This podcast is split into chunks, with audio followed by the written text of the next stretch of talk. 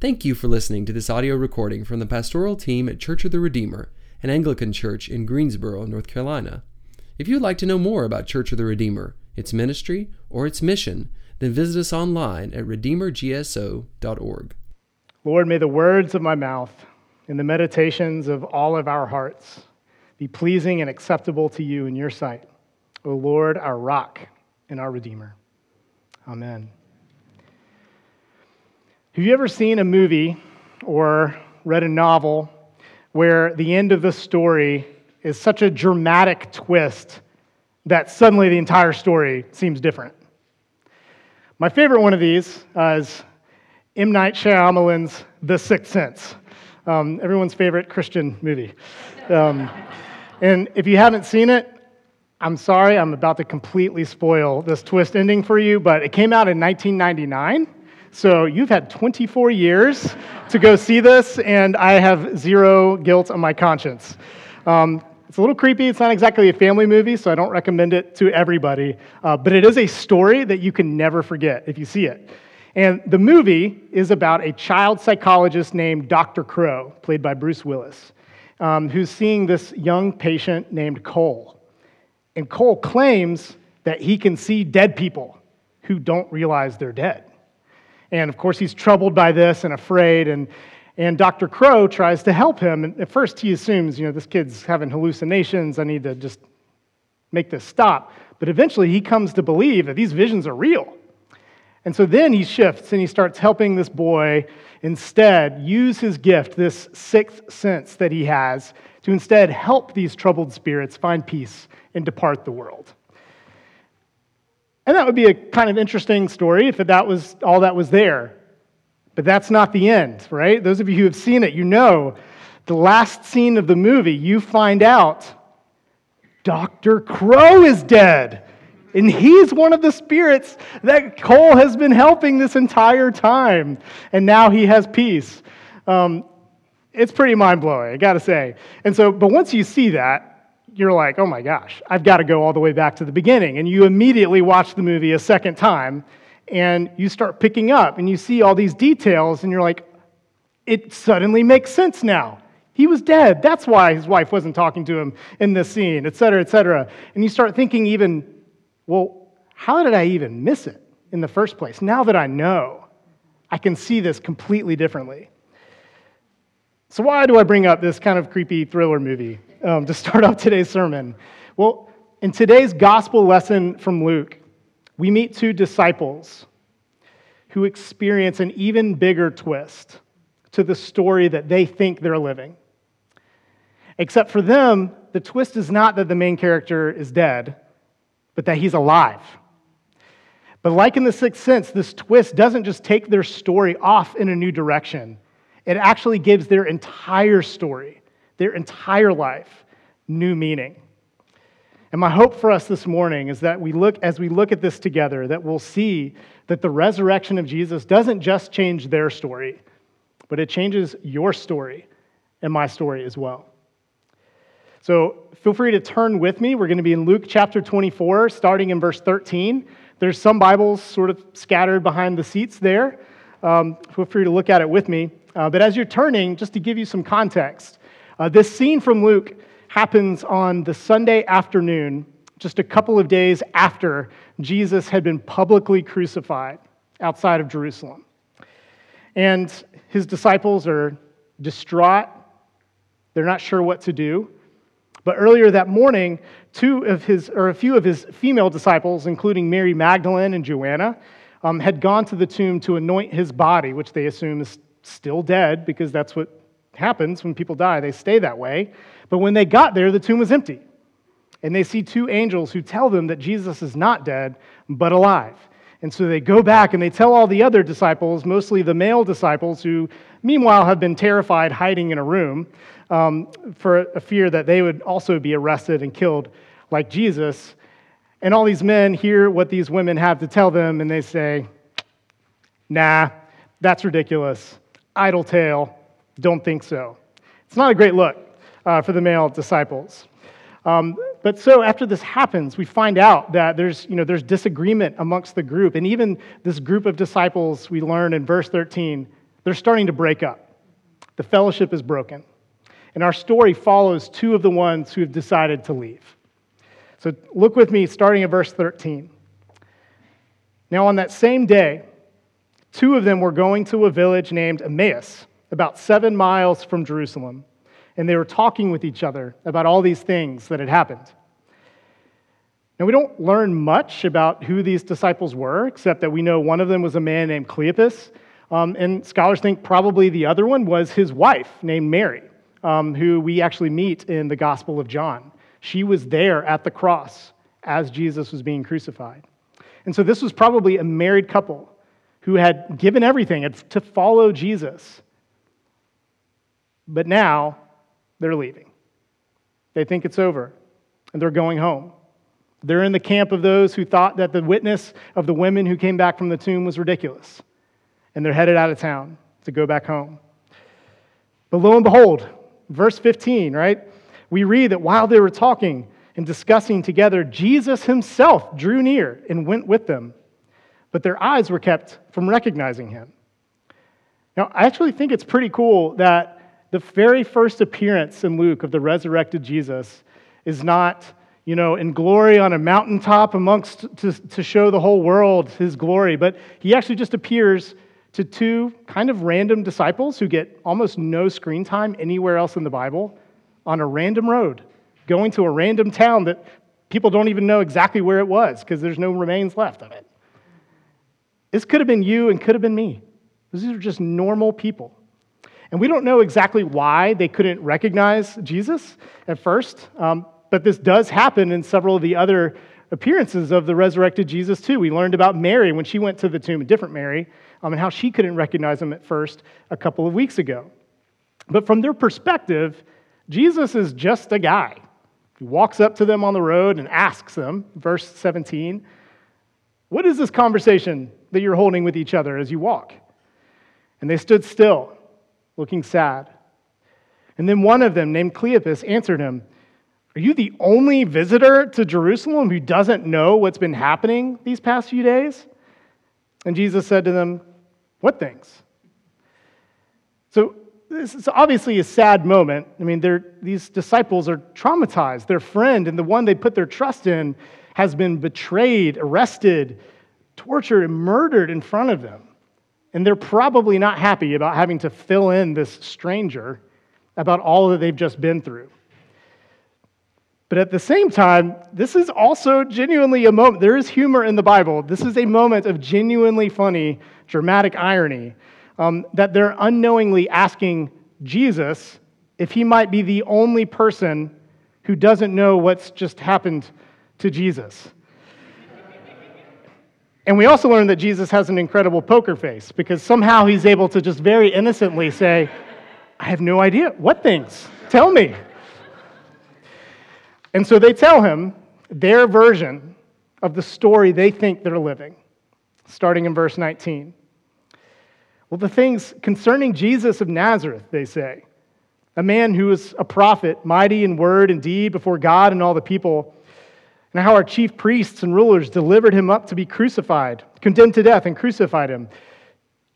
But we had hoped that he was going to be the one to redeem Israel. Besides this, it's now the third day since these things happened, and this morning some women in our company amazed us. They went to the tomb but didn't find his body, and they came back saying that they'd even seen a vision of angels who said that he was alive. And some of those who were with us went to the tomb, and they found it as the women had said. There was no body there, but they didn't see Jesus. Let me paraphrase Jesus got our hopes up that things in our life and things in the world could actually get better. That he would actually free Israel from oppression under Rome give us the life that we are made for. But he's dead. So we know that was a lie. Some of our companions tried to convince us he was alive again, but let's be realistic. That doesn't happen. The story's over. We had hoped, but that's the past tense. See, this couple took the risk of hope only to wind up devastated disillusioned, and alone. And I know that many of us here this morning can relate to how they felt. Have you ever put your trust fully and completely in someone or something only to get burnt and betrayed and hurt? Right? I know I have. And there are few things, right, that are more painful for us than the destruction of hope. Because not only do you feel the pain of the disappointment itself, and you feel the absence of what it is that you were hoping for, but your actual ability to keep hoping in more things in the present and the future, that gets damaged too, right? Every time we're let down by someone or something, we grow calluses. And we start to construct walls around our hearts to protect ourselves from ever having to feel that pain again. You know, instead of taking, taking the risk of hope again, we start to just tell very simple but negative stories about ourselves and others. Like, I should have known. I'm just a failure. Everybody leaves. Nothing's going to change. This is just how things are. Some of you may have even experienced this in the church or in your walk with God. You've been hurt or disappointed one too many times, and so you've stopped hoping for or expecting much at all from God or from His people. I've felt the pull of that narrative in my life more times than I'd like to count. And if that's you this morning, I am so thankful that you took the risk of showing up one more time. It's not an easy thing to do. Know that God sees you. And I pray that He will start to do with you this morning what He did with this couple on the road to Emmaus. Because after they share their story with Jesus, He helps them begin to re narrate it from beginning to end. And He helps them to see that Jesus' death was not the death of hope, but it was the death of death itself. And he does this by helping them to see their story as part of the bigger story that Scripture tells. See, the Bible is not just this list of rules or timeless propositions, it's a story that spans from the creation of the world to its glorious recreation at the end of time in Christ. It's the story about God and everything that's not God, which is to say, it's the story about everything, the story that all of our stories fit inside. And Jesus helps these disciples on the road understand this story by pulling them into this impromptu Bible study uh, that starts in verse 25. And Jesus said to them, O foolish ones and slow of heart to believe all that the prophets have spoken. Was it not necessary that the Christ should suffer these things and enter into his glory? And beginning with Moses and all the prophets, he interpreted to them in all the scriptures the things concerning himself. So Jesus walks Mary and Cleopas through the Bible from beginning to end, showing how that it's a story um, that from the very beginning pointed to a Messiah who, instead of coming and violently conquering his enemies, like many hoped or expected, instead would bear the brokenness of all of our stories in his death and then rise to new life so that we can know our story will not end in the tomb either. And you may think, well, what a shame. This is probably the best Bible study that ever happened, and we'll never know what Jesus talked about or what he said. His words are lost to time. What a tragedy. But actually, we do have a pretty good idea of what Jesus talked about with the disciples that day. Because Luke, who wrote this gospel, wrote a sequel where he traces the story of the disciples and the apostles as they go out and they tell the story of Jesus' resurrection to the world. And there are a lot of sermons in the book of Acts, and almost every one of them is looking at the story of the Old Testament and it's unpacking it and showing how it points to Jesus. We get secondhand what Jesus taught the disciples that day.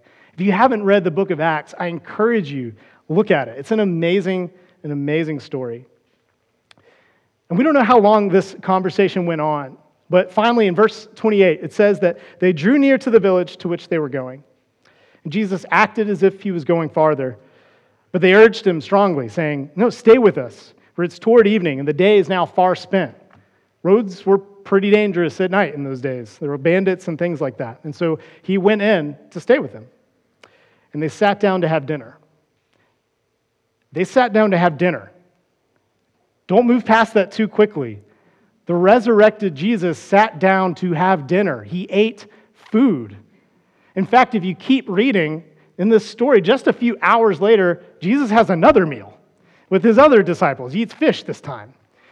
Apparently, being crucified and rising from the dead makes you pretty hungry.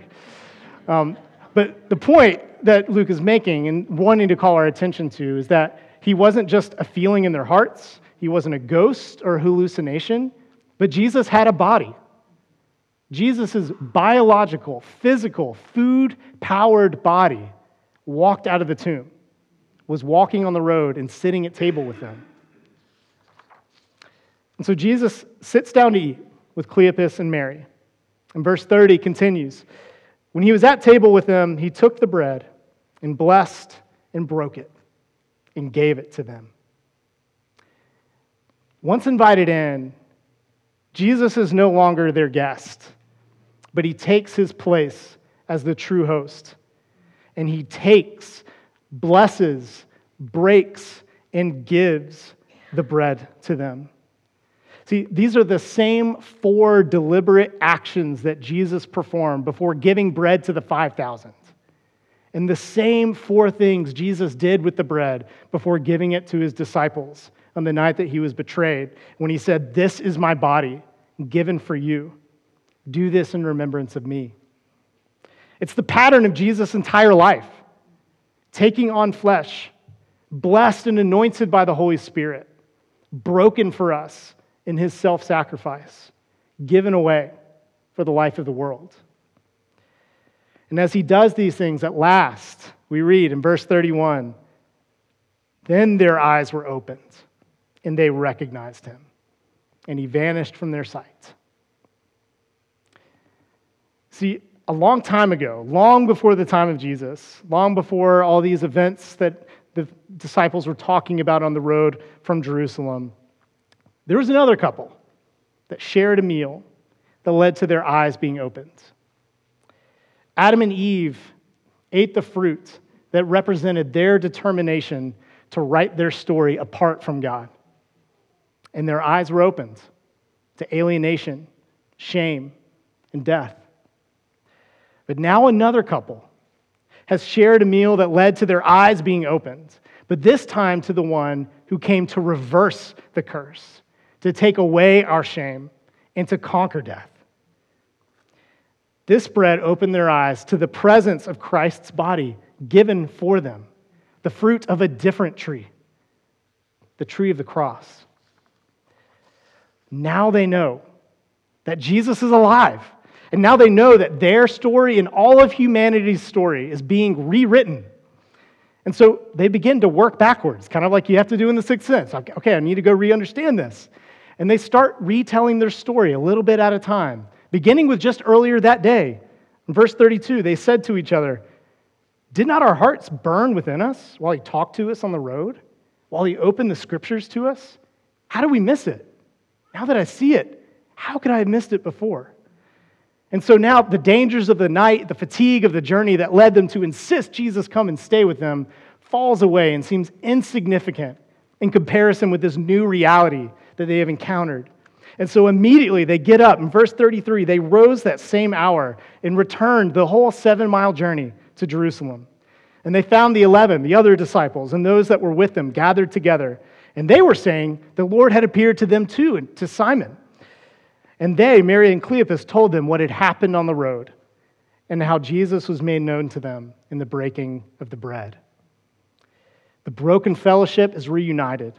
Their hope is being resurrected, and a new story is being told.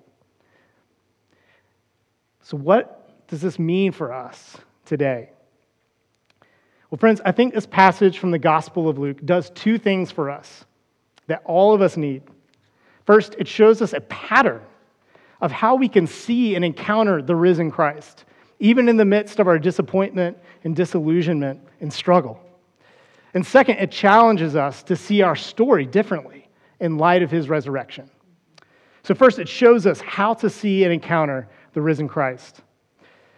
You know, this morning we followed the journey, right, of these two disciples who begin disillusioned and hopeless, unable to recognize Jesus' presence right in front of them. And it's ended with their hearts burning and them rushing to tell others about the reality of Christ's resurrection. And I think in this story, we're actually given a pattern of how we can make that journey too. How our eyes can be open to Christ's presence with us. It's the pattern of word and sacrament and mission. And not by coincidence, this is the same pattern that we follow in our worship together every Sunday morning. See, first, the disciples are shown Jesus through the opening of Scripture. You know, as I said earlier, the Bible at its core is a story. But the story is actually not self interpreting. There's lots of ways to interpret the Bible, and they're not all true or valid readings of Scripture. We actually need to be shown how to read God's Word, how to read the story the way it was intended to be. We need a guide and an interpretive key. Um, we actually see this happen later in Acts, one of these examples where the disciples are unpacking the Old Testament for others. There's an official from Ethiopia who's traveling and reading a scroll from the prophet Isaiah in the Old Testament. And the apostle Philip comes up to him and says, Do you understand what it is that you're reading? And this official from Ethiopia says, How can I without someone to guide me? And so Philip shows him how what he's reading is actually pointing to the suffering of Jesus on his behalf to welcome him into the family of God.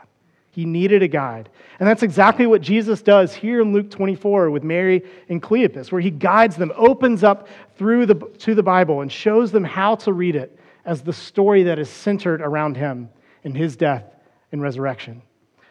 You know, I think in American Protestant Christianity in particular, there can often be this mentality that all I need is me and my Bible. I don't need anybody else. I can figure it out myself. But the Bible itself shows us that we need guidance and help on how to understand it properly. Guidance that we receive in Christian community that's built on the teaching of the apostles. That's why we read a lot of scripture here every Sunday from the Old and New Testament to get the whole sweep of the story. It's why preaching and catechesis and formation is important to us so that we can learn together how to read this story centered around Jesus.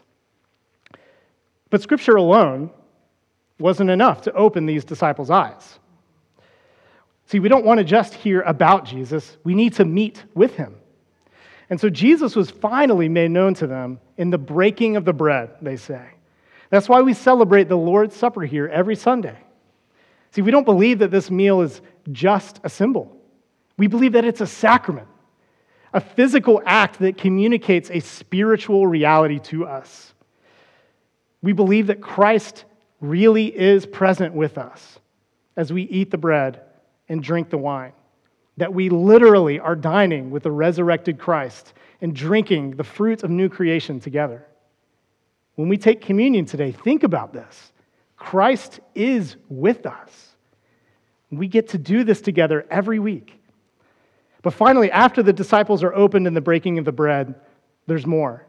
They don't just stay where they are, they immediately get up and go to tell others, to bear witness to what they had seen and heard. And likewise, our service every week ends with a prayer that the Father would send us out to do the work that He's given us to do, to love and serve Him as faithful witnesses of Christ our Lord. We too are called to go and to share the reality of Christ with others, and we meet him as we do so. All of these things word, sacrament, mission together help us to know Christ better and to recognize his presence in our lives. This is the model of encountering Christ that we find in Luke 24. But the second thing this passage does for us today is that it challenges us to see our story differently in light of Christ's resurrection. See, part of being human is that we don't see our lives as just an objective sequence of actions and events. We don't view our lives that way. We interpret our lives and we make sense of our lives through story. We tell stories that make sense of who we are. And the story that we tell about ourselves and about others shapes everything that we think and do and feel. So today's passage in Luke invites us to examine the ways that we are telling our story and to bring them all into the light of Christ. In the story, um, if it's true, if Jesus is alive, we have to tell our story differently. If Christ is risen, then the story that you're worthless cannot be true. You have been bought with a price that your Creator thought you were worth redeeming.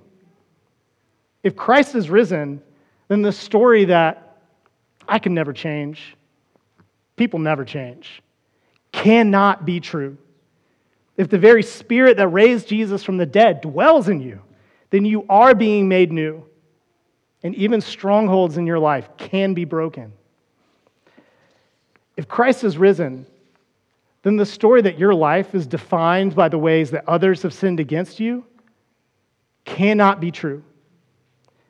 Your identity is in Christ, who calls you beloved, who can heal all wounds, and who gives us the strength to overcome evil with good and to walk in forgiveness.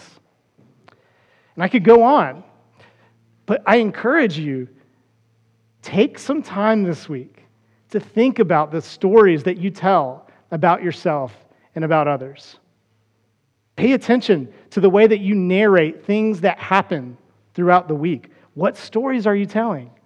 And ask yourself the question how do I need to tell this story differently if my Redeemer lives? See, friends, if Christ is risen, we can take the risk of hope.